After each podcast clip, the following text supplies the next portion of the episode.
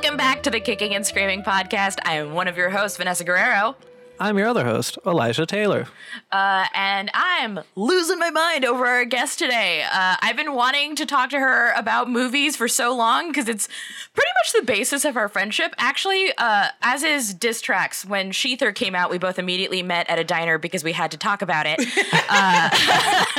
That's a, that is a real story, my friends. yep, we both took buses that day to meet each other at a diner to talk about a diss track.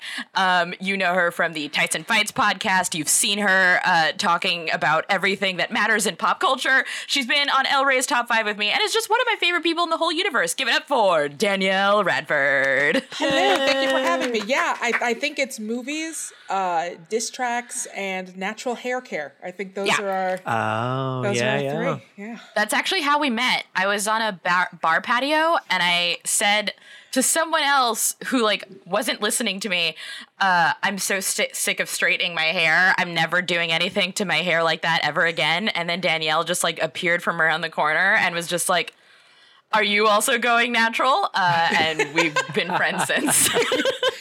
That's what I do. I eavesdrop creepily on conversations, and I'm tall too, so I'm hulking and, and eavesdropping. Uh, and then and then I swoop in with random information that I happen to know. That's a great way to to make friends. yeah. It's worked for me so far with my weird tall ass. The the old the old creep and lurk. Yeah. The old creep and lurk. I'm telling you, I, I highly recommend it. highly i it's been so much of our friendship i think just like casually hearing something from the other one and then just like immediately being like all right so where are we gonna like meet and have pancakes and then talk about how important this is Yeah. um because w- whether it be like movies or just like nicki minaj really really getting hers that year um really, she really, for me, didn't recover.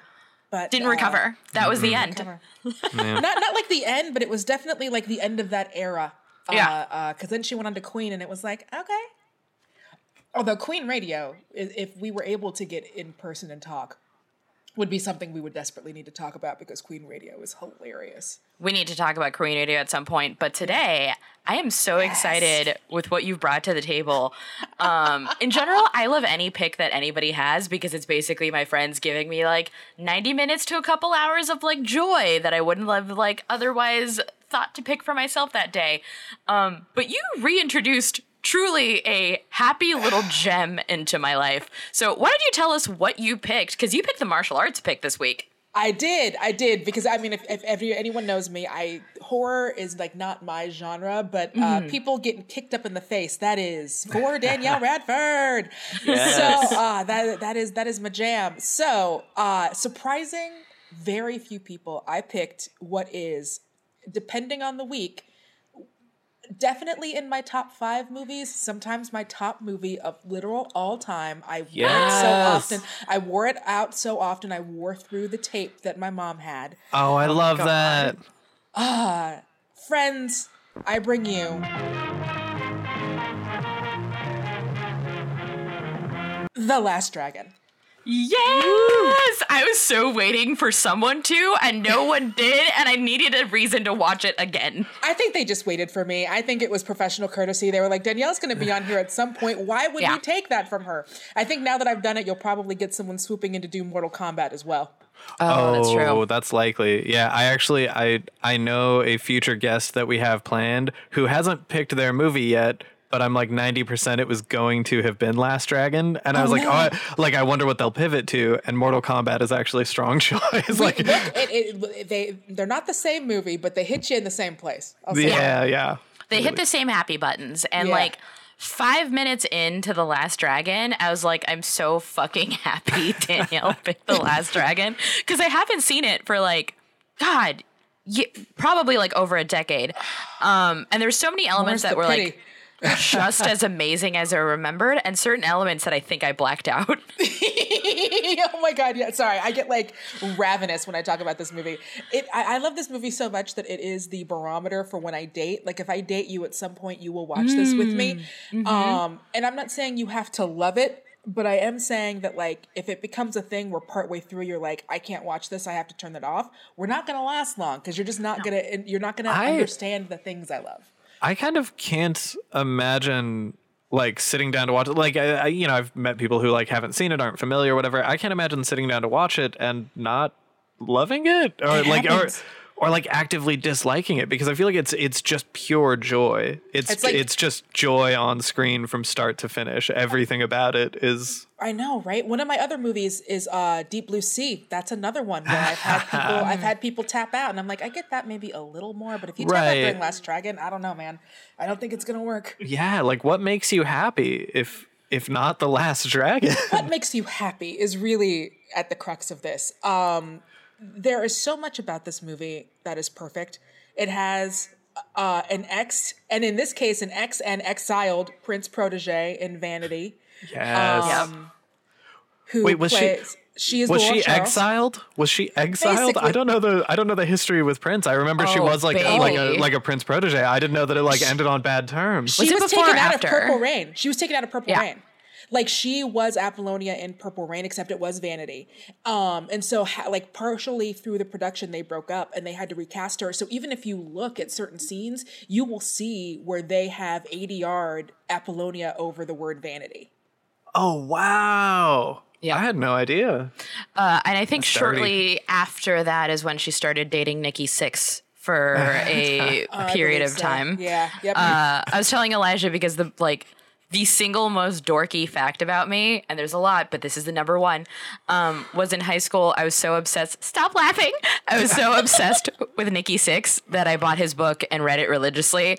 Um, and it detailed his relationship with Vanity, and then I got it autographed and I cried. Uh, That's a, Which- I mean, that tracks with everything I know about you. That's not like a shocking fact, but I- it is one of the most endearing things I've ever heard. Right? No, and I I love that you chose to put yourself on blast for that. Like I wasn't gonna bring it up, but the fact that you just chose to volunteer this information makes me so happy. And uh, also for any like uh, first time listeners or people unfamiliar with Vanessa, she was not in high school at a time that it made sense to be an enormous Nikki Sixx fan. She's very young. Um, most I'm 28. She's Nikki Sixx was not young, cool that year. Like I said, I think I think everyone was like listening to like My Chemical Romance maybe, and you were like Nikki Sixx, baby. Gets me. that's my guy. But that's how I learned about Vanity, and then I went back and I found out about the Prince shit and lost my mind. oh wow. That, to me, like the only part of that is crazy is that you associate her more with Nikki Sixx than you do Prince because she is such a quintessential Prince protege. He wrote her a song about having jizz on her dress. Which is that one? Such a pretty mess on my dress. Right. All right. Well, you have, I'll have to play it for you if you haven't heard it. Yet for some reason, girls, say- girls, girls, like it's religion. I have a problem. Oh my god, that's amazing! I love that so much. See, I love these like little, as Joe Star calls them, they're like little puzzle pieces that make up a full Vanessa Guerrero, and like that just filled in like a nice little puzzle piece for me. Yep. That uh, Nikki Sixx for a brief time was my prince until Prince became my prince. God, I love it. That's amazing. But yeah, so it's it's got her. It's got a guy named Taimak who only goes by one name. No one knew who he was yet. So like just the gall. It's done. The by- audacity! It's your fir- your first role, and you're like just one name. I'm just Taimak. That's who I am. Um, it- it's done by Berry friggin' Gordy and Motown. Yes. So all of it is like Motown music. It's like half, o- like it's so close to. It wants to be a musical. Like yes, this I- movie wants to be a kung fu musical, and someone. And I mean, it's still a classic, so maybe they were right.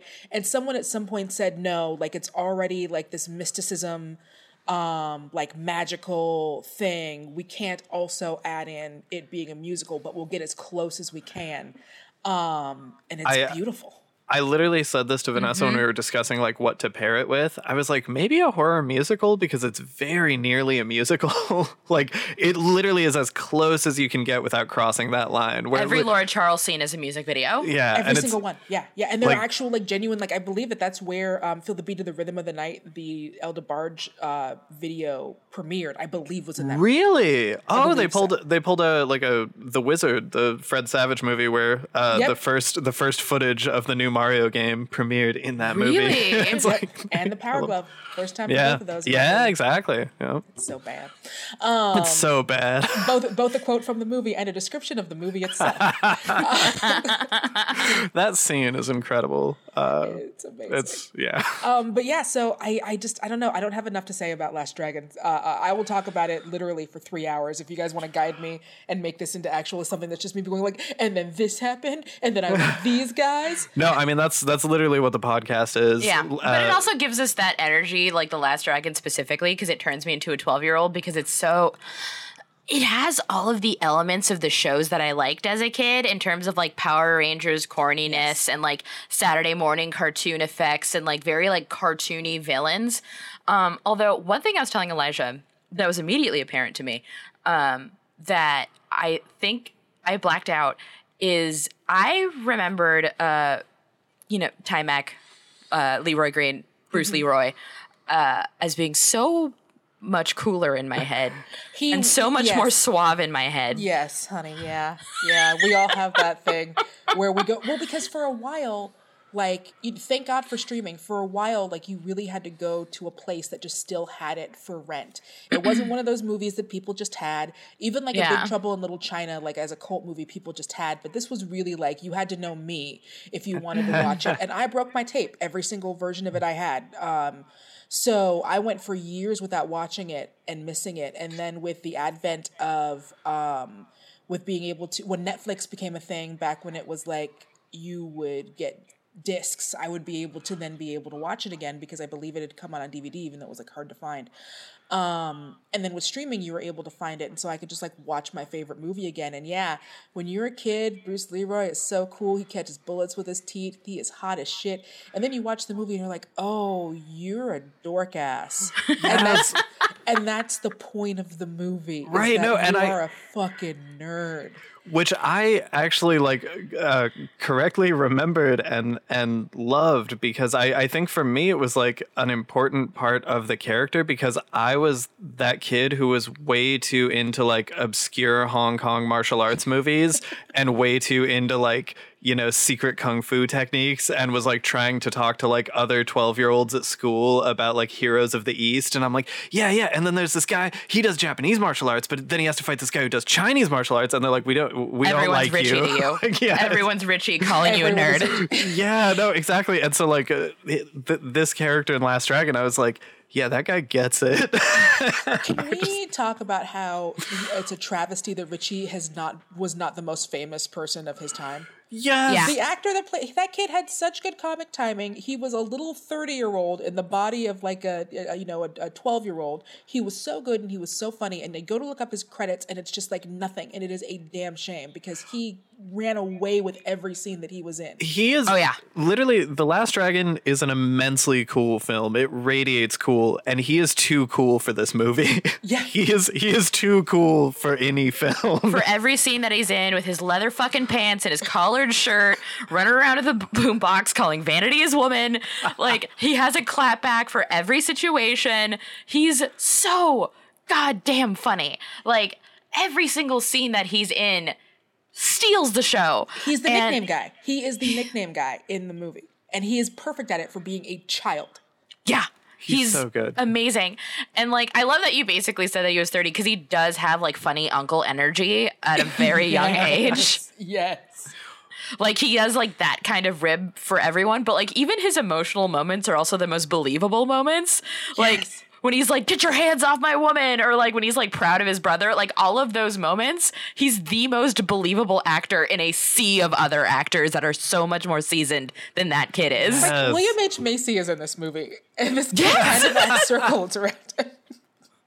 They're not in the same scene, but in my I, I really love uh, there's a there's a scene uh, sort of at the like denouement where he uh, you know Bruce Leroy walks in and he's dressed real dorky and the music cuts out when he yells will you teach me some moves? And everyone's like laughing. And Richie's like hey don't laugh. That's my brother. And he's the master and everyone's like okay. Everyone's like I guess he's the fucking master. Like I don't know what that means, but if Richie's been clowning on this dude for the entire movie, so if he's the master, I guess he's the master. It's like none of them got to see him with fire hands. no but it's just like Richie says it and it's law I think that first dinner scene with his family, um, where you get to like, because this whole time you've been seeing Leroy with like his master, who even his master is like, you need to tone it down a little bit. Yeah, can you Um, please calm down? You are embarrassing us all. Where he's just like in your head. I know like this is very like Karate Kid for you, but also like I'm just a guy that runs a dojo. You need to chill. Uh, and like you, you you see like Sho'nuff, who's an incredible character and who like is living in the same world as Leroy, but then you see him sit down with his family, and you're like, oh shit, this isn't like commonplace. His family is like the family of like specifically the family of like any nerd of color um, that's like trying very hard to understand what their child is into and like begging the siblings to be like, just lay off of him. He's going through like a thing. Just let him like his thing. Like it's okay, baby. What were you saying about that show about the balls of the dragons or whatever, baby? Not that that's a direct impression of my mom or Okay, anything. well- that that's what my mom sounded like when I was a kid, for sure. I, I gotta say, I gotta say though, coming up in a in a like Mexican household, Dragon Ball Z was like everyone in the family. so like, I was definitely the nerd in my family, but Dragon Ball Z like transcended the nerd barrier for a lot of Mexican households. See, my family, I did come from a family of nerds, but we're sci-fi nerds, and like they like the Last Dragon ah. because of karate stuff. Anime and like comic books is where they kind of get lost. But my mom could talk to me literally all day long about Babylon Five. My parents can. Oh wow, okay. Oh, yeah, dude. Damn. Oh yeah. See, and Oh, like that was that was where like I I kind of deviated was a lot of the like fantasy and sci-fi stuff that my family was like that's weird. Even like deep sci-fi. My uh, uh uh my mom is like like she's one of you know how a lot of people be like, um, I actually like the original Star Trek. No, you don't. Some people genuinely do, but a lot of people say that. It's like I guarantee you, you haven't sat through a whole season. My mom has like memor like episodes memorized. Like we own Oh, my God. wow. collections of it. Like we own Stargate. Like my, I come from nerds. I come from a long, proud nerd lineage. But again, it, it kind of when it comes to like more of the the like superhero-y stuff was when I lost them. But I mean, everyone's on mm. board now. And Last Dragon was like that is one of the movies where my entire family will sit down and watch it whenever it's on. Oh, it's so good. It's just right in our black nerd spot. Hmm. also, can can we talk about Sho'nuff? I The great, have to the greatest villain. yes. I feel like Sho'nuff is the thing that people usually take away from Last Dragon. Like if you say Last Dragon to someone and then they watched it, the first thing that they quote is Sho'nuff. Oh yeah. 'Cause He's he is the he's the. Shogun. He's the Shogun of Harlem. The he Shogun like of Harlem. he cosplayed his own Shogun outfit just with whatever was around. Football Which- gear. with football immediately cool. Uh he he's into diy he knows how to upcycle. Um he doesn't let this so he doesn't let things go to waste. Um shogun is very cool. He has a very cool crew. They all look amazing. And i'm sorry like leroy i love you. I get that you don't want to hit people but they're right. You're a nerd who deserves to get hit in the face. They're not wrong. I mean, honestly, like it's it's that sort of thing where if you were a kid who was bullied to a certain extent, sometimes I, me personally, I sometimes look back at uh, certain really really difficult formative years of my life and i'm like ultimately it did make me stronger. Like it's terrible and i never like want that for anyone else but like i did come out of it like a little more resilient and like a little more confident in a weird backwards way and i feel like leroy had like a necessary level of bullying. You know, like he he was well into adulthood, and For he's he's boy eating popcorn. dressed like a rice farmer. Yeah, he's like wearing the hat and the and he's eating popcorn with chopsticks, He's and the like only person you can say no. The, black people can culturally appropriate. Like, that's, he's And the so only one where it's like, no, with some of them, I'm like, no, like I could see, like maybe I can make an excuse, but for Leroy, it's like, oh no, no, no, No, no, he you was doing it. up. Ooh, you nerd. Um, and he got that just the right amount of bullying for like growth, so that by the end it's like, no, this is where you should be. Like you've leveled out now. you you needed to get slapped around a little bit. because this movie is corny, but it is equal levels of corny and horny.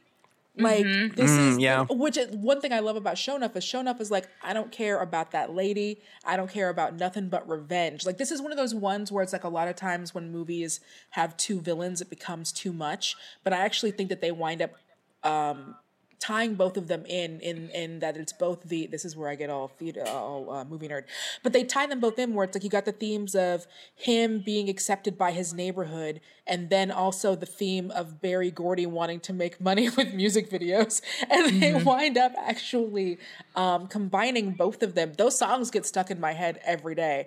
Um, Dirty Boy, the, the the song about the suitcase, gets stuck in my head. I wanted to talk about how Dirty Books is a fucking banger. Dirty Books is a, all of her songs are bangers. I'm sorry. They're all know. good. Yeah, uh, Dirty Books is a banger. Um, oh God, what was the other one? Test There's Drive one is a banger. Yeah, test drive. Yeah. Test Drive is a banger. They're all bangers. I She love that squeaky famous. voiced I- maniac so much. I really like the uh, the film's like sort of theme song about the glow. You know that plays during the Sho'nuff fight. Oh, I know it. Yeah, I know Yeah. every. I know every. I know every song. Uh, it's it's real sad, but yeah, no, like it's it's it's the classic like they have so they have these songs in it aside from having the stuff that they're trying to like obviously promote um, from Motown during an era when the Jacksons had kind of died off and they were really looking for something to, to make them that money again because like I think it was after Michael had stopped being signed with them. Um, they uh, and they went real big into DeBarge. Um, they, they, they put all their chips on DeBarge. Um, everything on and put put All it all on those- beige. but so they, um, but that so- classic passenger 57 line. Always bet on beige. always been on beige. But so they they also had like this. I, I I think, and this is something I wish I'd researched more. It's like this one dude who makes these songs where the, they are the perfect man explains the plot of the movie as Mm-hmm. the plot of the movie is happening in a smooth ass R and B baritone. Would have reached the final level. Like if you don't know what the movie is about, listen to the song and it's literally telling you Leroy wants to have magic powers. He believes that there is a level in which he could have magic powers. No one believes him. They think he's a dork. And then in the end, he gets magic fucking powers. It's so good. I I I think that's like the 80s filmmaking trope that I miss the most is like the theme song that kicks in at the climax. It's like here's what's happened up till now and here's what's happening now and we're psyched and you're just like yeah. That's why I love Psycho Goreman. oh, Psycho Goreman has that. Yeah. Psycho Goreman is a movie that we saw at Beyond Fest this year, uh, Steven Kostanski, and it's very much like a love letter to Tokusatsu, but also like uh, like family Saturday morning style TV shows. It's very of, like- Power of Love and Friendship. Yeah, and it's very like 80s adventure movie, like, you know, kids. It's very like E.T., but like uh, these Rated kids. R. Yeah, these kids meet an alien, but he's like an evil alien conqueror. And he's, yeah, like super violent, and they name him Psycho Goreman. and he's indebted to them. But there's like a lot of the soundtracks of just like, you know, find yourself, like that kind of thing. Yeah. Um, Psycho Goreman's excellent. It, uh, I think, goes wide release in January, uh, like on VOD and streaming on Shudder, maybe. So It's an extremely Danielle movie. Okay, Yeah, because you know how I am very about good. the horror. Yeah, Which is why I it's, thank you for picking this one because this is like the perfect, uh, uh, well done. thank you. Um, which leads me actually to my next thing, which is um, I really love the real world editions of like everyone knows who Bruce Lee is in this. Yes. um, and all the ref- reference to them, all the, I mean, all the reference to him, uh, all of like his master understanding, like you know, he wants to be Bruce Lee. He's trying to be this person that he- he isn't. He has like this intense idol worship, um, but also the clips in which Laura uses Bruce Lee to seduce Leroy. I would do that. I was. I think I have done that. I'm I'm 90% sure that I've been trying to bang a dude and I was like, "Oh, you like Katamari? Look at this remix I found on Spotify." As as that scene was playing, I was like, God, this would work on me so hard. If it was like a first date and someone was like, Hey, check out these Bruce Lee clips that I cut together with some music, I And would on I would be so on multiple screens and there was Yeah. VFX there was there was like lightning inside like the theater look So there was sick. William H. Macy poor guy uh he wound up having to be like why why do we need so everything needs to be empty and I need to cut together all of this video stuff for post production when are we ever going to use any of this? Why why why is there suddenly thunder? How come this is just a bunch of scenes of Bruce Lee making out? And Lauren Charles has to be like don't worry about it. It's it's all covered in the budget it's okay. Your guys will get paid overtime. I just Yeah, need like, it. Don't ask did, questions. Did they ever use that footage on her show? Like was it No, it was they- just for fucking. it was just for fucking It was just for fucking. Which she had it ready. So was it like after they met that first night and he saved her, she like was like, "Yo, I got to put together something for this dude," or did she just have that in her back pocket? No, just like no. that's her move. I believe that she said she had her team put it together. As soon as she met Oh. this dude, she was like, "Who wants overtime? Like, we have a rush thing that needs to be done." Can someone please get in I- here and edit this for multiple screens and multiple viewing experiences in our theater and be able to add presets for lighting and sound in the theater God, for my imagine date on Saturday? imagine the level of success and and influence that you can just make a phone call and be like, "Give me a really high production Bruce Lee fan cam, and I need it by oh the oh my weekend." god, that was such a fan cam. Holy shit. And like dork moment, but I truly think that was so much more necessary than just to like seduce Leroy in terms of like a viewer sense. Because if you haven't watched a single Bruce Lee movie, here you have this character that's like obsessing over him the entire time, who's like, I'm, I'm like shaping my life after him. People are literally nicknaming after him. So if you haven't seen it or if you haven't seen it in a long time, all of those clips are such a great service to like, this is what Leroy bases his fight style after. Because Leroy's fight style is very Oh, Bruce yeah, Lee. yeah. He has like those like frozen after like hit moments that like, you know, are very like Bruce Lee like posing. He does a lot of the quick backhand with the little like The and then, backward like, hand, like the, backwards door kick. and then of course the iconic like stomp, you know, And, like yep, the all of the off-screen stomp. Yeah, yeah, the little wah! And like in those moments, you're like, uh, if you like don't know who he is or you haven't seen it in a while, you're like, all right, that's just Leroy hamming it up. Having that comparison really like brings to mind how much this man has shaped his fight style to be Bruce. Oh. I just threw the soup on the ground. Yeah, you know why? Because it was that important of a point. it was that important of a point that I just fucking brought my fist down. recording done. Boo. yeah, no, that's exactly like that's exactly perfect. Like it gives you that moment where it, it's it does two things. Like that's the thing is like a lot of people like they talk about, but like the movie services so many different things. And if you look at it, and this is I'll I'll talk about it when we get into the other movie and and the ways in which um I find that they relate to each other kind of perfectly. But like this movie knows what it is. Every time someone's like, "Oh, it's a bad movie," or "It's this," or "It's that," it's like, no, it's a movie that depends on your ability to recognize um, tropes when they are both used blatantly and in when they are being inverted. Like that is what ultimately last dragon is a celebration of how much a black people really got into martial arts and really connected with martial arts especially like you know bruce lee in the 70s and the 80s we fucking love that stuff.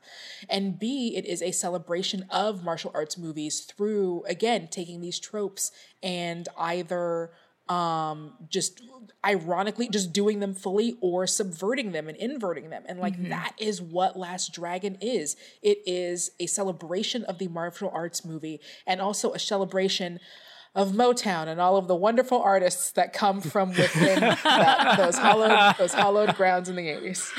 I, d- I do love that like at the end when it is doing kind of like the freeze frame with credits uh the first one that comes up is like executive producer berry gordy like, before let you know. before literally any other credit it's not the stars it's not the director it's not the writer it's like we need you to know Even like every time you saw Last Dragon pop up on the screen in the beginning, it was like Berry Gordy is Last Dragon.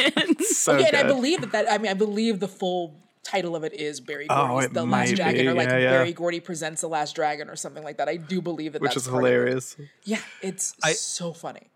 I feel like the uh, you talking about it being just like a really uh, genuine, you know, despite all of the like camp and the self awareness and you know, kind of like subversion of these tropes, uh, it is a, a really genuine and kind of like earnest celebration of martial arts films and a lot of uh, like the pop culture aspects of martial arts. Uh, there, there are like a few elements that uh, I think I, I kind of uh, only caught on this watch, uh, specifically like Sho'nuff calling himself the Shogun of Harlem, and like he's got the little like Japanese flag on his on his like wraparound shades, and the big you know like uh, ridiculous like Shogun armor that he builds. I, I I think like when I was younger watching it, uh, if anything, I was just kind of like, ah, but that's that's not kung fu. Like that's Japanese. They just they didn't realize, you know. Uh, and it felt more like a like a nitpick from me. That's like, ah, they didn't get it. But like watching it now, I'm like, no, I I think that's intentional because that feels very referential to like a lot of like Shaw Brothers and like mainland Chinese and Hong Kong films from back in the day. That was very like. Chinese martial arts versus Japanese martial Yes. arts, or like Yep. you know, uh, like our our martial arts are very like traditional views against these like harder styles that are coming in, and like yeah, like Heroes of the East, which I referenced earlier, is you know all like kung fu versus Japanese disciplines.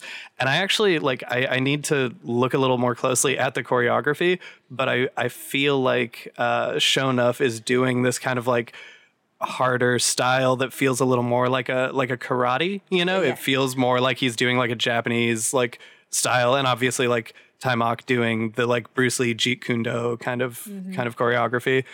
Speaking of choreography, I feel like we absolutely have to mention the fact that Ernie Reyes Jr. as a tiny, tiny baby is in this movie. Wait, is Ernie Reyes his- Jr. Yes, he is, and he does, and he's also credited as fight choreography. If you look in the credits, that is Ernie Reyes Jr. He did his own fight choreography, and in fact, he did fight choreography for a lot of the other people there. I think he's like ten there. I did not. I did not realize that was Ernie. Oh my god! Yes, So you just broke Elijah. isn't it the best thing you've ever heard in your life? that's incredible. I didn't know So because there's it's a like child. There's a child character who was also very sassy, who was younger than the brother. I would place him at probably somewhere around 10, 8ish, Mm-hmm. 10ish. Um, and he is the best fighter in the movie. They, Yeah. they show him off as the best fighter in the Oh, movie. he's They show him taking on five or six dudes four times his size and beating the shit out of them. And that little baby is a very young Ernie Reyes Jr. And I believe his first movie credit. And yes, he is also credited with fight choreography because not only did he do his own, but I believe he also did all of his own scenes where he put together the fight choreography between him and a lot of like the fighters. And I know, Elijah, I love your face right now. Uh, that's that's blowing my mind. I'm like You I'm gotta go such- rewatch it now. You I do, yeah, no, just- immediately. I'm like such a fan, and it's always like it always breaks my heart that he doesn't have enough like iconic roles because he like he had the charisma, he had the skill, like he's he's fucking fantastic, and I he feel like it's just like Asian at the wrong fucking time, and it's a bummer. Exactly, It's a- exactly, It's, such yeah. a bummer.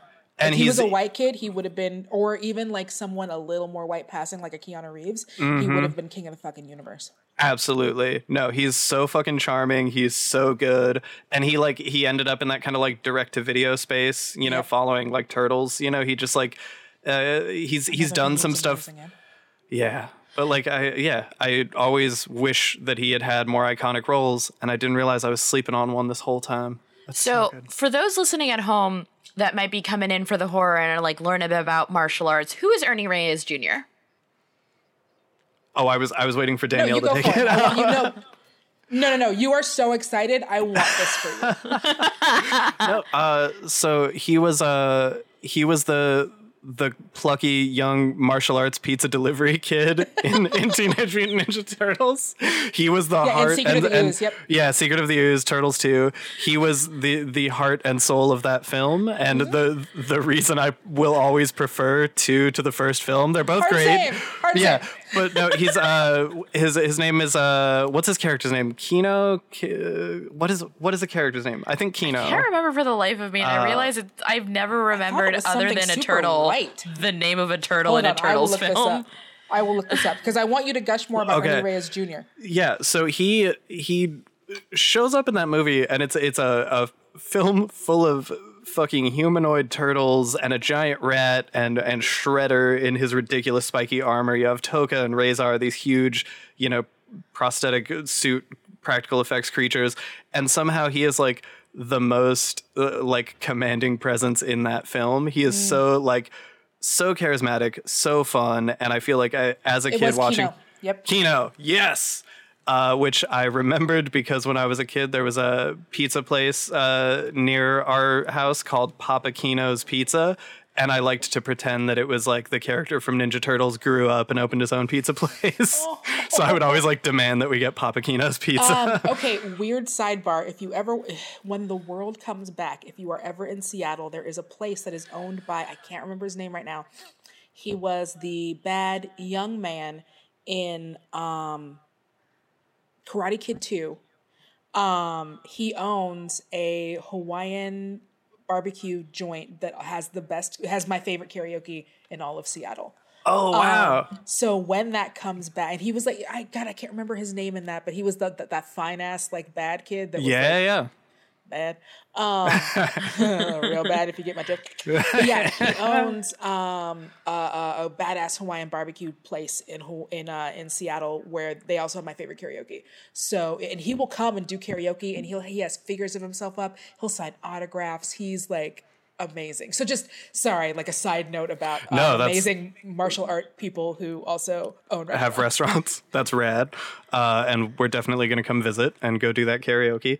Uh, but no, just Ernie Reyes Jr., I feel like if you were a very specific type of nerd in the 90s, that was who you wanted to be when you grew up. like Yes, yeah, no, absolutely.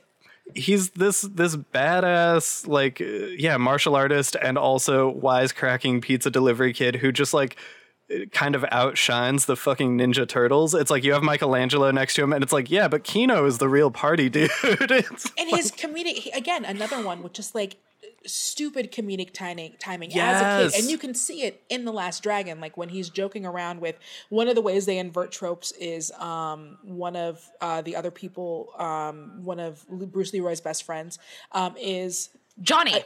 Johnny, again, a dude I can't believe wasn't more famous because Johnny was yeah so fucking hot and funny. he was Johnny's so cute. great. He was so fucking Christ, cute. Johnny is fucking hot. Um, and so funny and so charismatic and should have been famous. But again, Asian at the wrong time because racism. Um, but so their scenes together, because they have a lot of scenes together, Johnny and the kid, the way that they are bouncing jokes and wisecracks and insults off of each other is something to watch, especially considering how young Ernie Reyes Jr. is at that time. and he has to like habitually save Johnny's life. because Johnny can't because Johnny can't do martial Yeah. arts. All Which- Johnny can yeah. do is talk shit, and that's one of the ways that they like thought it was funny to invert the tropes. And they do that very often with race stuff too, where they'll have people like you know obviously they've got um they've got Taimak, and then they will have like a group of like beatboxing like Asian b boys. You know, yeah yeah Oh yeah, which is maybe my favorite uh, detail in the movie, which is um, Taimak uh, Leroy is like trying to find someone that'll like help him achieve the glow. he's and so his, corny. He's so fucking corny, and his master like gives him a medal that was like Bruce Lee's, and he like treasures this more than anything. Like Laura saves it for him, and he's like all about the medal and not the fact that Laura like clearly wants to rub up on him. And he's like hunting down this master, and his master says this person's name is Sum Dum Goy, which is killing me. which is murder. It's such a good pun. It's, Um, It's such a goddamn good pun. Uh, and so he's like looking for Sum Dum Goy, and like the Asian beatboxers are like keeping him uh, out of the warehouse. And what it is eventually revealed is Master Sum Dum Goy is literally a fucking fortune cookie machine.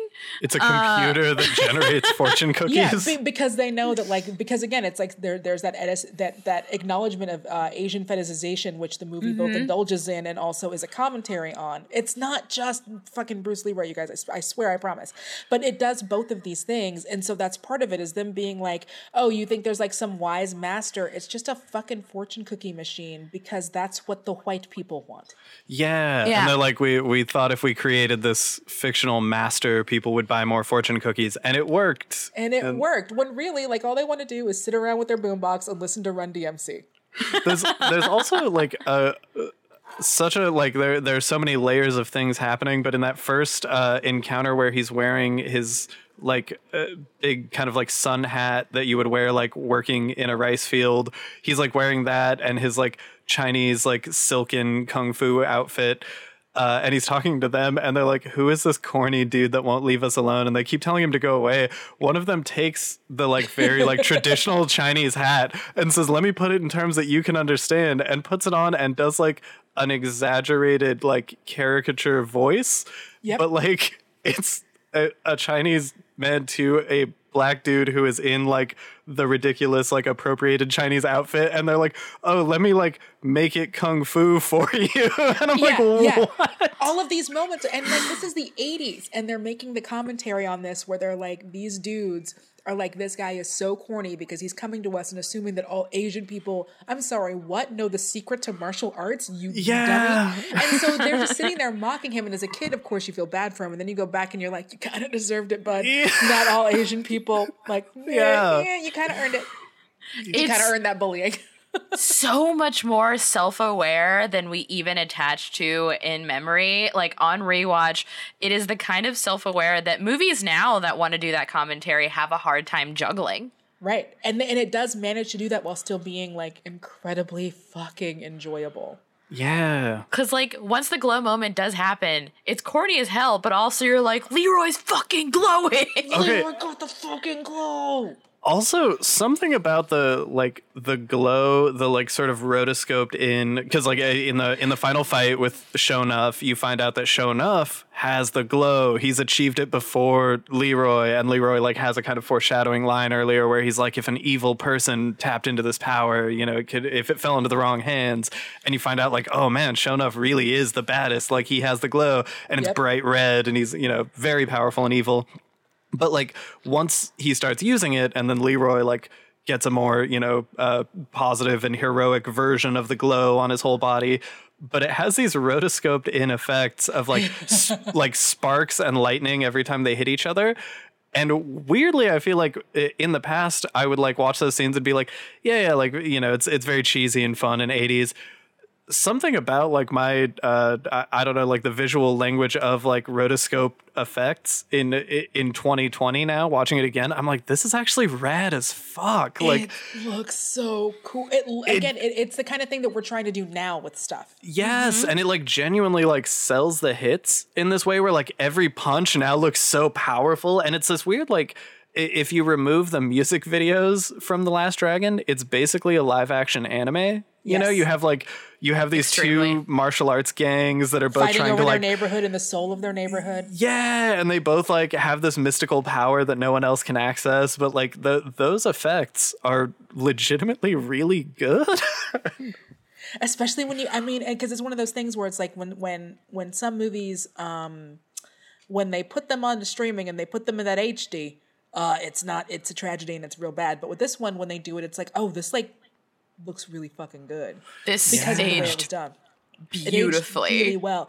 And even the stuff where it's like even the things that are that come off and they're like ah i don't know if that would work. Normally in a movie you'd be like i don't think that would work in like the now. Because of the context they put it in it's like oh no this is a commentary.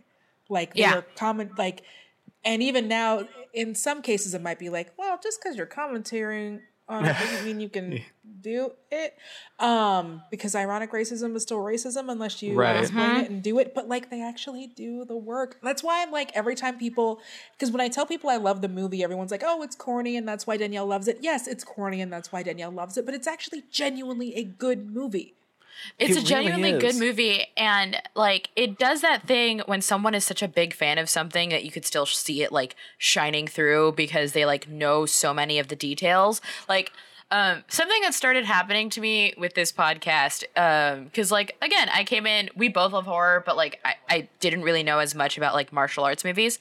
Um, is I'm starting to like get other references by martial arts dorks. So Wu Tang hits different now. oh wu-tang yes. hits so different now don't it Wu Tang hits real different now, where I'm like, oh, I understand that reference, and so like it's it's my like writing or cleaning or like I just want to like dance in the kitchen playlist. Um, and there are so many references where I'm like, oh yeah, they're like deeply, deeply into this shit, or I'll like have my headphones on and yell like, oh, I get it, Pai Mei, and then Elijah will get startled. Um, but like there's a lot of that in this movie and specifically in the ending scene in which everyone that is in the club is all wearing like light white fabric. Yep. Um and that is such a what i now know to be like the ending of a kung fu movie. The hero now wears all white. And like it was it was such a moment where i was like i felt like captain america where it's like i got that one. I got that reference. i get that reference no, some of yeah, some of the like references and like reverence that it has, I like I is is so endearing. Like we talked a bit about like the the choreography of like imitating the most like kind of iconic Bruce Lee moments, but also straight up just showing uh like when he goes to the theater and is watching uh you know watching a Bruce Lee film and it's the the really iconic uh moment where Bruce Lee uh sidekicks Bob Wall and kicks him so hard that uh, famously the the extra whose job was to like catch Bob Wall, there's like a ring of people around the outside. Bob Wall hit him with such force, like having been sent from that kick, that it broke his arm when he caught him. It's like like a, a, a famous yeah. It's like one of my one of my favorite. Uh, when I was like uh, 17, I had a shitty little film blog that I ran for like a year that I was like, I'm going to be a film writer. what was it called Um, It was called For Real Though, but it was spelled R E E L, like a film reel. And look, that's one of the best. That's one of the best versions of the reel that I've heard. Thank you. Look, we all we all wrote or had a blog that had the real pun in it. Of That is one of the best ones I've heard. Thank you. Okay, Be proud. th- thank you. The name was actually specifically because uh, my partner at the time, I was like asking them, like, what should I name this? And they're like, I don't know, anything that's not like a stupid pun. Everyone always does some stupid like real talk kind of pun, and I was like, yeah, that's what I'm gonna do. Yeah, do right. And that's But, uh, when you knew the relationship was over.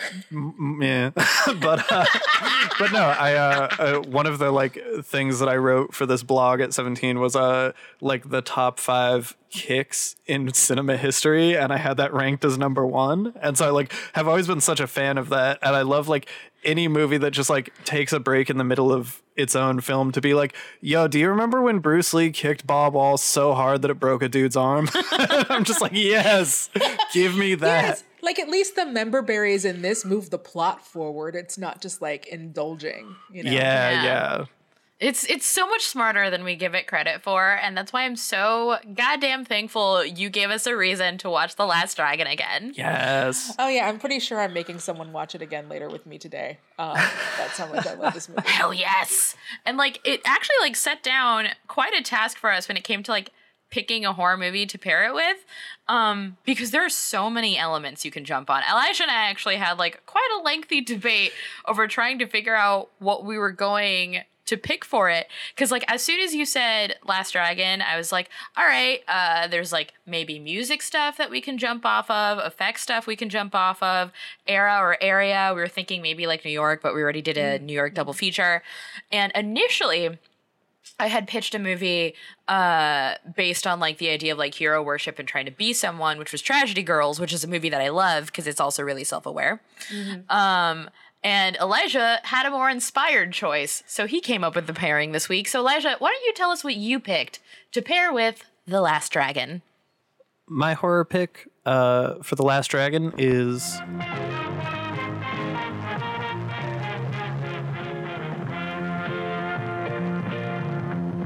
behind the mask the rise of leslie vernon yeah It's a great pick. Um, again, s- speaking of not only the hero worship, which we'll get into because there's definitely like that element of it, the fact that both of these are predicated so hard on the tropes of the genre that they're in. And Yeah. whereas with The Last Dragon is definitely like they're both celebrations of that, whereas like uh, uh, the horror movie just like flat out tells us how to write a horror movie. Like it's just Yeah, out like yeah. this do you want to write a horror movie? Here are all the things but they do it in a way where they personify it. So it isn't just like a boring breakdown. It feels like it's it feels like it's uh, i feel like that movie took a chair turned it backwards sat and looked at me and said you ever thought about doing a horror movie? And then like a bunch of cool people did a play in the back about how horror movies work. Like we're gonna rap at you about how this horror movie business goes. But no it, it, it like it it because I enjoy it. Because again, I don't, you know, me, me and the horrors, eh, not my, they're not my favorite. Uh, I don't like me a jump scare, but this, um, because of the, like the characterization and and and this has really true like character development in this. Um, if you know tropes, you see what's happening a mile away. But like to me, that doesn't that doesn't bug me the way that it Yeah. bugs Adds to tension. like Yeah, that's the intention. That is the point of it. It's literally Yeah. telling you everything. It expects you to get it at the end. Right and i I almost feel like uh, because you know the the first time watching it, I was like, uh, you know, you you clock very early, kind of like where it's going to go, and it's like, oh well, yeah, it's like inevitable that this is what's going to happen, so that there are not necessarily any like surprises in the film. But I, yeah, similarly was not like mad about it because I remember the first time I was watching it, I was like, oh, I guess you know, so much of this is like subversive and like assumes that you're so aware of like what slasher films mm-hmm. are that I maybe expected there to be, you know, something like some kind of twist. But then I started thinking about like, okay, what would that look like? And I'm like, no, like any twist version of it would kind of be inferior because like It would cheat it, it. n- It'd be right, cheat. it yeah, it, it has to follow the rules that it sets, you know. Yeah, I'm because like, it knows what it is and it knows what it's talking. And like I've talked to Elijah about this, but like out of all horror genre things, um, you know, when you look into like J horror or hauntings or anything like that, it's not necessarily the one that like scares me the most, but the one that like has my heart the most and has been the one that I've put like stupid amounts of research into. Like I have a pile of textbooks that are like highlighted to shit um and just dog-eared beyond belief are slashers. Um I I have so much like genuine affection for slashers and like I think the formula is important because a lot of the times um being told that something is going to happen to you makes it more scary because the whole Yes. time you're expecting it. Um, it's it's not even so much surprise; it's being told this is going to happen, and there's nothing you can do to stop it. There's a whole song about it. Anticipation. It's making Yeah. you wait. Anticipation. Like, look, it's the the smart doctors when you're getting a shot when you're a kid. They tell you to count to three and then they stick you at one. You know what Yeah, I mean? Because yeah. they know that waiting in that anticipation actually makes it a million times worse than if you just get it over with. And that is like such that is a tool that slashers have in their toolbox to just be like, oh, we know you're waiting on that jump scare. Is this not? That's not it. Hold on. Yeah, yeah. Is this that jump scare? That's not that jump scare. You know I need that jump scare. And so they they're able to play on that because you go into the theater being like, I am going to get my world rocked. Mm-hmm. And it automatically sets you on edge and like everything, things that ordinarily would not set you off, they can put that in. They can put a cat walking into a background, which means nothing unless you're looking for something and you're waiting for that thing to come scare you. And then that cat becomes everything. You know, my cat, I'm, I have cats that don't, they hide. And one of them just put their tail out. So I, that was also based on real life. no, and I I love that uh, behind the mask, like uh, it does you know it's it is intentionally subverting like all of these like kind of slasher tropes for the first two acts, and I love that it takes all of these moments of like. Oh, I saw like a, a shadow in the background and then like a door slammed shut. And, you know, very much so like, oh, a cat ran by. And it's, you know, in another horror movie, it would be this uh, moment of like tension or like uh you know you're tense the whole time and then something suddenly happens and it's a jump scare but the movie stops and says like so we're gonna create this jump scare Yep. here's what here's how we're gonna do it This is called a flyby. This is what you do to like start get her thinking about you. this is a red herring and this is why we're doing this but again it, it's done in the framing of it, it, accomplishes two things at once. It's not just that the movie is telling you how to make a horror movie it's also telling you how to make a horror in the mind of someone. So when they say something like this is how you create a red herring it isn't in the way of like well this is what we're doing because this is what this does for the viewer. It also goes into like well psychologically this is what it would do for your heroine. Like this is what I, the, the, this is the feeling that we are trying to create for this person. Um and that's really interesting because um and, and it and again it's not described because if it was described like that very like nod nod wink wink scream way we've already seen it but Right, they right. make sure and they actually take great pains um to make sure it is as described in the in the filter of I am genuinely a person who was going to kill this person and I want to do this thing because it gets me off like nothing gets me off. Um, I mean, they don't say that, but Yeah. what else is the fucking point? right? Everyone's reactions to it are very like they get breathy and they like we know. we know. Which- we know what that does for you. Why I- else would you do it?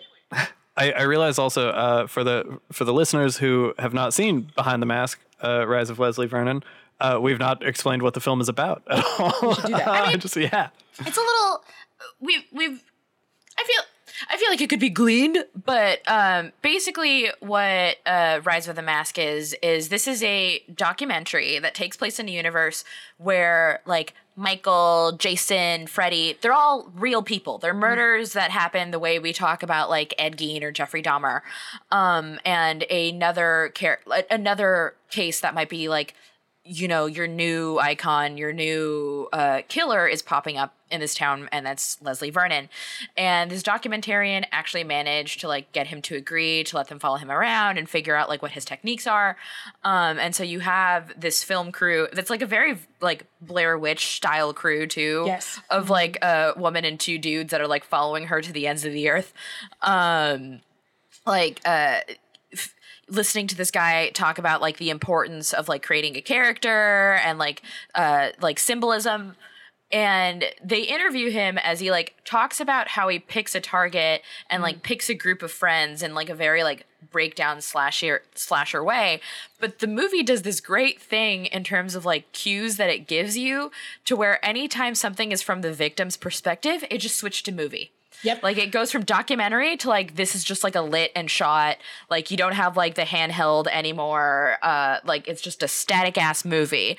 Um which does a really good job of like shifting tension between like I am I'm in on it with the killer to like I am now seeing what the victim sees. and the killer which is, is hot, which is a way that they endear you to him. He's very much Yeah. Joe from you. He is Joe from you. Yep. Yes! If Joe from you was being followed around by murderinos, like that is what this movie is. well, and I I love it because they do like they write him in a way where he's consistently like sort of charming and charismatic, mm-hmm. but he also is fucking weird. Like he has these like sort of like like antisocial behavior moments that remind you like he's gonna murder a bunch of people. Like this is you know it's it's a very like fun thing where you're like chumming around and making these plans and you like jump out and scare everyone and it's like oh that was so fun and exhilarating.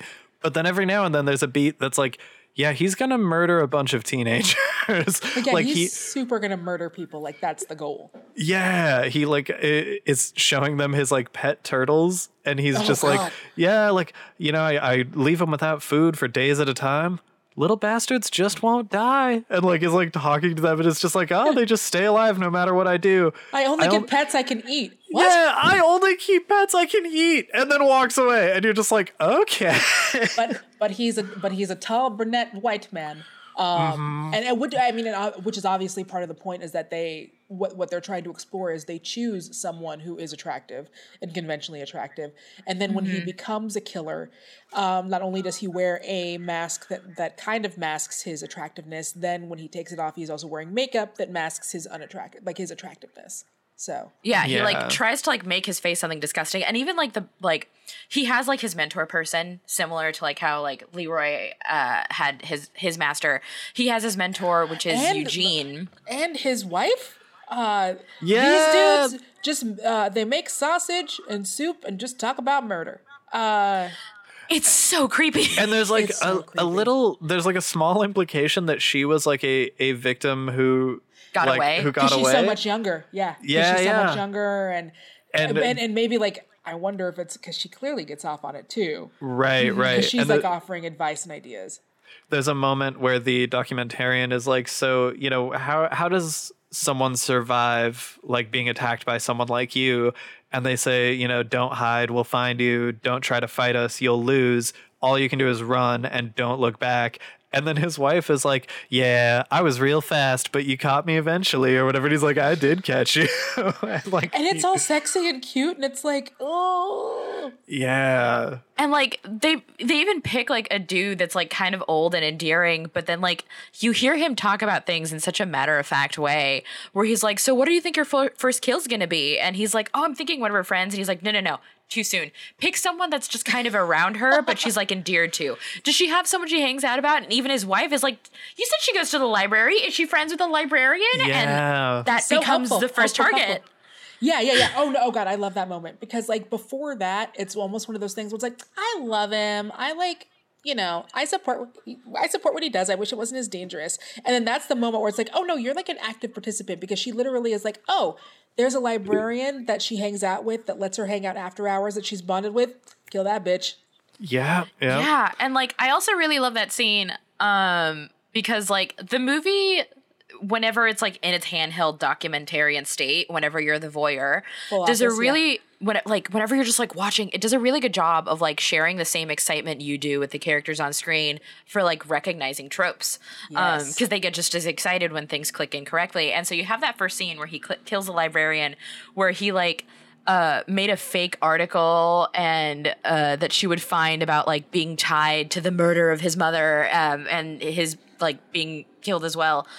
But in the middle of it, he kills a librarian, runs off, and then in bursts this man who's been like hunting him and tries to kill him, and he flips out. He's so happy, mm. and his mentor is so happy because they're like, "We have an Ahab," and they're like, "What's an Ahab?" And it's like, "It's that person. It's the Doctor Loomis." Yeah, it's Dr. Yep, Loomis. It's Doctor and- Loomis. And the Ahab is played brilliantly. Yes, by Robert Englund. He's doing so Englund. good. He's doing so. I'm flipping out. Robert Englund, we do not give enough credit for for being a great goddamn actor. We Yes. know him as Freddy, but we forget that that man is a fucking actor. He can act, and his Dr. Loomis is perfect because Yes. it's self-aware enough that he never does the wink, wink, nod, nod for a second. he doesn't because the to. Dr. Loomis never is. There's a Dr. Loomis in The Guest, which is played by um.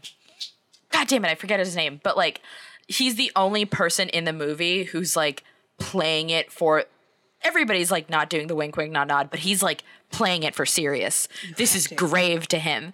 And that's what like your Ahab, that's what your Loomis needs to be. And Robert Englund is that. Yes, I feel like yeah, the the character is so intrinsically absurd that if you if you take uh, you know uh, half a step away from like just dead serious like classically trained actor it falls apart immediately because the character who's like you know i'm i'm an educated man i'm a doctor i'm a i'm a psychiatrist and i've dedicated my life to hunting a serial killer with this pistol. it's like it's like what?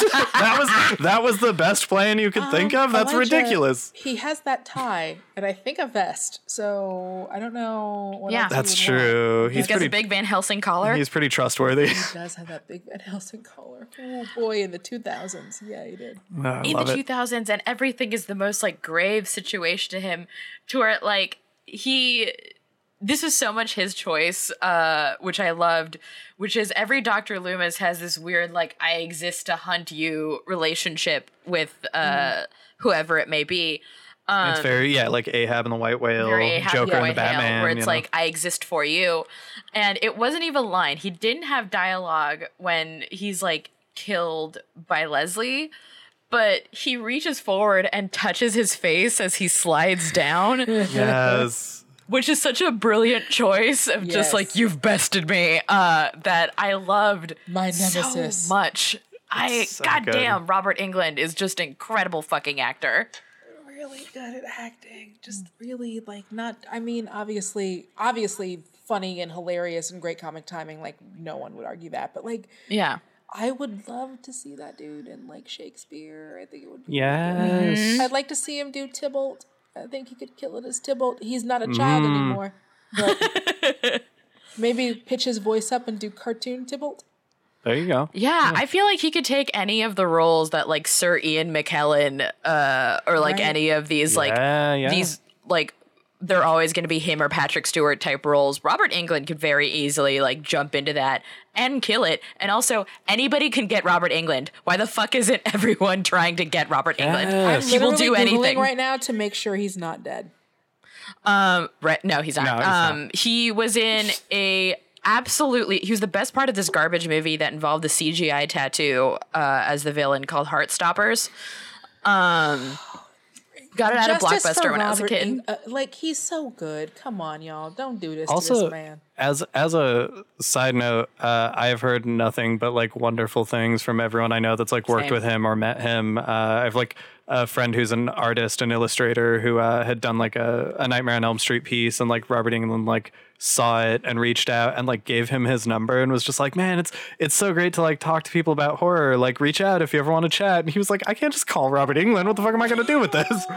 But, like, Right? Okay. I, uh, shut up. I- That's amazing. Right. I, I had no uh, direct interaction, but we were once uh, both in the same like audience at a movie theater, and it was for the film A Ghost Story, uh, which I don't know if you've seen A Ghost Story, but it's uh, really, really emotionally devastating film. That's all just uh, from the perspective of a ghost haunting a house uh, over the course of like decades, and it's just like it's not a horror film at all. It's just this sad meditation on like loss and you know uh, grief and kind of like what happens next. Uh, and just like this ghost's like anger at uh, you know n- not having a sense of self uh, but really really emotionally devastating film. I didn't know any of that. I was like yeah it's a ghost movie. It's haunted house. And uh, was like not yeah i was not at all prepared for it. Uh, and uh, you know i've, I've lost uh, some folks in my life and like meditations on grief are deeply affecting to me. So i was just a train wreck. I was like sobbing by the end of the film. And i like walk out and I'm sobbing and I look up and I'm like, is that fucking Robert Englund? And he's like 10 feet away, having like leaving the film by himself, also crying. And I was like, that's that's Robert Englund. He gets it. I was just like, he fucking gets it. That's fucking great. Wow. so good. And like I love that so many of these dudes that when you meet them are just like real cuddle bears in person, which like makes some of like the subversion moments all the more creepy because they'll be like, ha ha ha, he's sweet and cuddly and inviting, but also like he's retired. From what? yeah. From from from being his own like slasher. And like it's such a I love when things are made by fans like Last Dragon or like Leslie Vernon um because even those moments where you're like oh they're forgetting this the movie's quick to be like no I'm not. Um cuz there's a lot of that in Last Dragon where it's just like oh you know this moment still needs to happen in like a kung fu film and they're like no no no no it came in a way that you weren't expecting Yeah, it's coming. Yeah. it's coming. For me, what that was in Leslie Vernon, because I told Elijah I had watched the movie before, but I had actually fallen asleep at the midway point because it was a movie that I liked, but I was like exhausted the first time I saw it. Well, and So it's this- also like it, it- it's it's not a slasher movie for the first like hour of it. It's very Yeah. much Yeah. like a very. It's not. I don't say slow in a bad way, but it's definitely a different kind of movie, and it's not like a heart pumping movie. It's like a. Uh, like a like a look into the life of a person. Like it's a Yeah. It's it has a different energy. it's a documentary for the first half that without really like telling you i mean while also telling you Right. is setting the building blocks for the second half um so that once it just like does a little flick of the domino puts everything into motion and like the whole time i was like setting up kelly as the final girl i'm like they're not really giving the final girl as much like like characterization as I'd like. Right. The whole time I'm like, you know, Kelly is very one note. Uh Kelly is very like she's a virgin and she's a good girl and you know like Freakishly tall. freakishly Very tall and tall. like very like picked out the way most people think final girls are picked out unlike you know your pulpy slashers not really the way that you think about it like when you get like a Lori or a Nancy where like so much of like uh who they are is set up and what makes them like a lasting slasher movie. Um you know she's like your pieces girls in terms of like I barely remember their names. Yeah.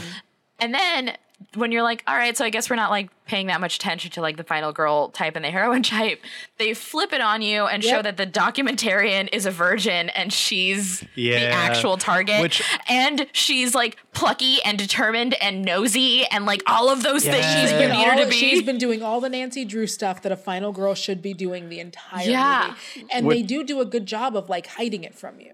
Yeah. Yeah, and she like she even has the moments where she you know has the interactions with the Ahab character and like is learning about you know the the real Leslie whose name is not Leslie Vernon but Leslie Mancuso. And you find out that he's just like found a story about a boy who was like tragic like had a tragic upbringing and was murdered.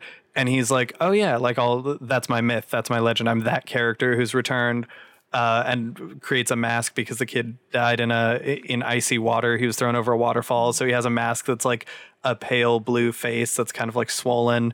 Uh, but yeah, you, you find out that he's just like some fucking dude from Reno, Nevada, who decided to be a serial killer and like created this mythology for him. And so you get the documentarian, like basically, you know, the, similar to Kelly finding the article in the library that's a red herring. You get her being like, wait, like you're just some guy named Leslie Mancuso. Like she's unraveling this mystery at the same pace. Yep. I, I really love it. Like it's a film that's great on a rewatch because there's so many like little clues kind of setting up that you know the sort of twist which again feels inevitable it's like obviously this documentary crew is is going to die right like there's no way they're, they're gonna just like No. film him murdering and that's it uh, but I, I love it because there's like a moment uh, when he's taking her to meet you know his his mentor his kind of sensei and the guy kind of stops and like looks at Leslie and is like, "I- "Is it okay to talk about this?" And he's like, "Yeah, it's fine." And I I feel like the sort of unspoken thing in that moment is like, "Oh, like it won't get out. Like they're Yeah, they're all not- going to die." Like also, an important thing is it feels a little modern-ish, um, but also you have to remember that it's in 2007, so it's not like they're uploading all of this to the cloud. Like Right, it's not right. like any of this stuff where it's like, oh, well, they might have already been showing clips of this in their IG. Like none of like a lot of the social media like constraint constraints like don't that's not I keep saying a word that's not the word that I mean. A lot of the social media stuff does not exist.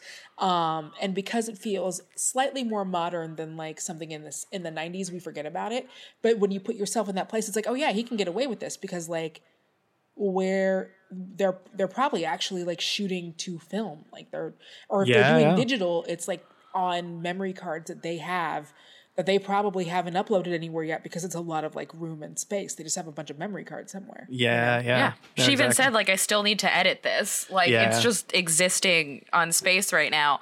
And, like, there's so many moments where you're like, okay, I guess they, like, build a sense of, like, trust or camaraderie with each other that when it's flipped, you're like, oh, and now I got the relationship and the back Yep. and forth.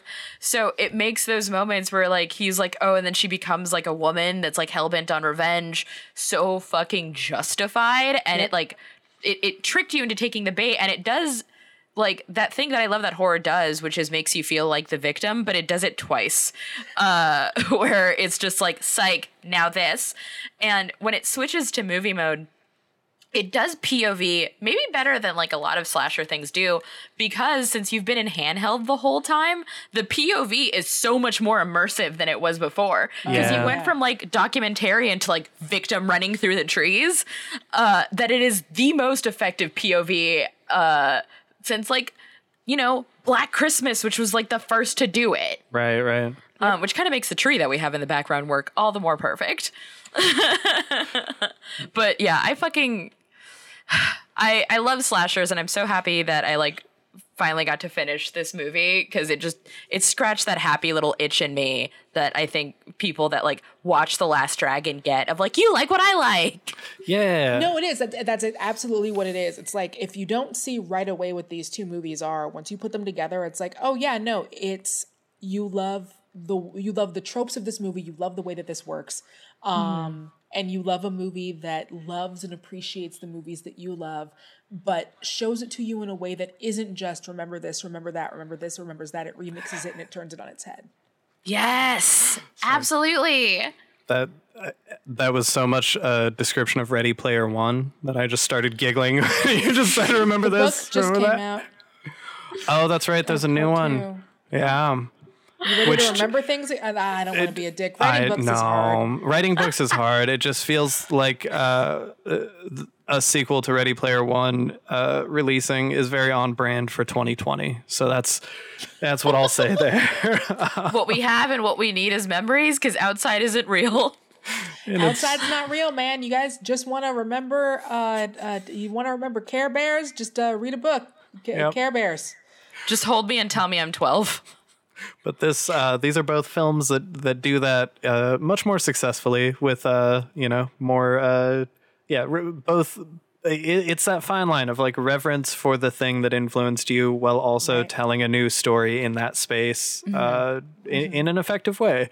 And uh, I something that I love, like just in, in terms of like small kind of points of overlap between the films, is they both uh, take heroes from you know previous films in that genre and contextualize a universe in which like yeah everyone's familiar with them everyone knows them uh, both in like you know he's he's watching bruce lee films but also his master being like this belonged to bruce lee implying that like you know in this universe it's accepted that like oh yeah he's also the greatest like mystical kung fu master and he had the glow and yeah you similarly have you know And freddy also, he and was jason a banger at movies. yeah And yeah, this is and yeah, this is another universe where they're like, yeah, no, Freddy and Jason existed, and they were banger at killing. Yes, and you you have uh you know the the opening kind of montage that like shows all of the houses from like Elm Street and Halloween and stuff. and Kane Hodder at Elm Street. Yeah, Kane Hodder has a little cameo roles So the dude who played uh Jason in Friday the Thirteenth. Oh, Thirteenth. and Zelda's also in. yeah, This is- this Zelda. was- This was Zelda's uh, last role. Um, was Was it? Was it Yeah, yeah. Oh, I think it's credited as her last role. Was I didn't movie. Realize. Which I kind of am touched by because it was like a role that was very much like we know why we have Zelda Rubinstein. it's such You a love know, letter to like the character that she plays. It's uh, her playing the like kind of Scary wise. exposition. Yeah, the And wise and, also, spooky. I mean, I'm I'm just gonna go ahead and say it. Uh, uh, Zelda's my Zelda for Teen Witch. Uh, Teen Witch oh, is my. Zelda. So I mean, I know Poltergeist, but also Right, right. Teen, teen, teen, teen Witch. There you go. See, you go. my Zelda is uh, Scariest Places on Earth marathon on ABC Family when I was a child. and uh, that's that's my puzzle piece where she'd be like, This house is haunted, here's why. I have a really bad Zelda impression. Um, no one can get it because it's like gravelly but high. it's so high pitched and so gravelly. It's like if Moaning Myrtle had like 40 packs a day. Oh God, just a perfect woman. just a perfect woman. And honestly, like the fact that both of these films are by fans for fans is why I'm calling this double feature the Hero Worship double feature. Perfect. Yes, perfect. Chef's kiss. And do we all think it works? Would we go see this if we saw it on a billing?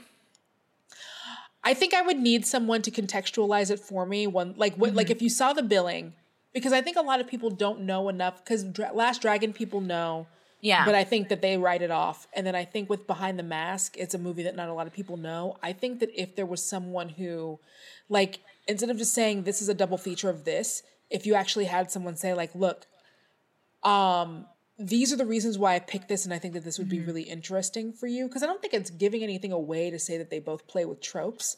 Like, Yeah. hey, look, like I think if you went to tvtropes.org and you said, hey, we're doing a tropathon, and these are the first two movies that we're going to compare, where it's like, hey, you want to watch a slasher and you want to watch, um, you know, a kung fu, like a fighting movie, like put these two together, and this is what we're doing.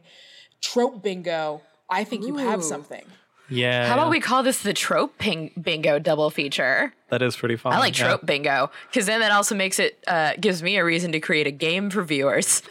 And don't true. viewers, I'm sorry, they do love games. Like we have like a we have boards for each, like a different board for the kung fu trope and a Yeah, different board yeah. for Exactly. trope bingo. And I think that you could get a lot of people who would be very I mean, they'd be nerds. Look, th- this is we we all know. We all know that this is right now this is a Zoom this is a Zoom hang for 20 people or this is an Alamo weird Wednesday. Yes. But no, God, exactly. Don't you want to go to that weird Wednesday? I do. You do. Yeah. See, and I, I guess uh, anytime I'm picturing these happening as double features, like if they were programmed in an actual theater, uh, I'm imagining the person coming up and introducing them, which is a very like you know Alamo thing. Uh, I, I used to yeah host a monthly film series that was just like a martial arts film every month, and I'd come out and introduce it, And then you'd be thrown. and then I would be thrown by an expert at judo. That's amazing. it was so fun. I got beaten up for entertainment. Dude, that's dope. I love wrestling. Come on, you already know I love it. Oh yes, no, it was it was very fun. We were uh, we might still be, but at the time we were definitely the only uh, recurring film series at the Alamo in which the hosts had to sign safety waivers because like hosting the film for our series was considered dangerous. Uh, oh my god, amazing. I, I definitely got like banged up a bit. I got choked unconscious for one of them. it was it's very fun. Uh, but yes, I'm always picturing like coming out and introducing and being like these two films for this reason. And, And then we pass out the bingo cards. yeah, and then we pass out the bingo cards. I have a big bingo cards for this one. We should. We should make them. All right, so what is our concession snack for a trope bingo double feature? I've been thinking about this one. Uh, I feel like we can't. We've had pizza three times, which makes it difficult We've because had Green's pizza, pizza. three times. We've had a form of pizza several times. Wow. Um, because I remember we had it for. I know for sure for the uh, I'm walking here double feature Oh right, right. for the uh, New York one. I think we have to do. I think we have to go full tropes on both. Well, for I mean, look, we definitely have to have a candy apple, right? Yes. Oh We shit! have to have candy Yeah. apples or candy apple lollipops if it's because that then also like Halloweeny plus Yeah, yeah. apples. Um, What if it's a, a candy apple, but you eat it with chopsticks? oh, well, no, no, I think that's beautiful because okay, okay, hear me out. You have a thing of popcorn you eat with chopsticks, and then you have a candy apple that's sliced. Oh, And then you eat it with chopsticks. Yeah, yeah. That's Oh my perfect. God. I love it. Oh. There it is. That's the perfect uh, snack for this. And then at the end, the pop, the uh, chopsticks double as a weapon. perfect. Yes, at the end of it, you take off part of it's actually they're both sheathed, and then Yeah. it's just weapons. And then it's dangerous. Uh, and And you I, finish it off with a mint that's shaped like a bullet. the bullet mint. After dinner bullet mint. I'm so I, I'm so specifically excited for this concession because first of all, it's the one where most of it is edible.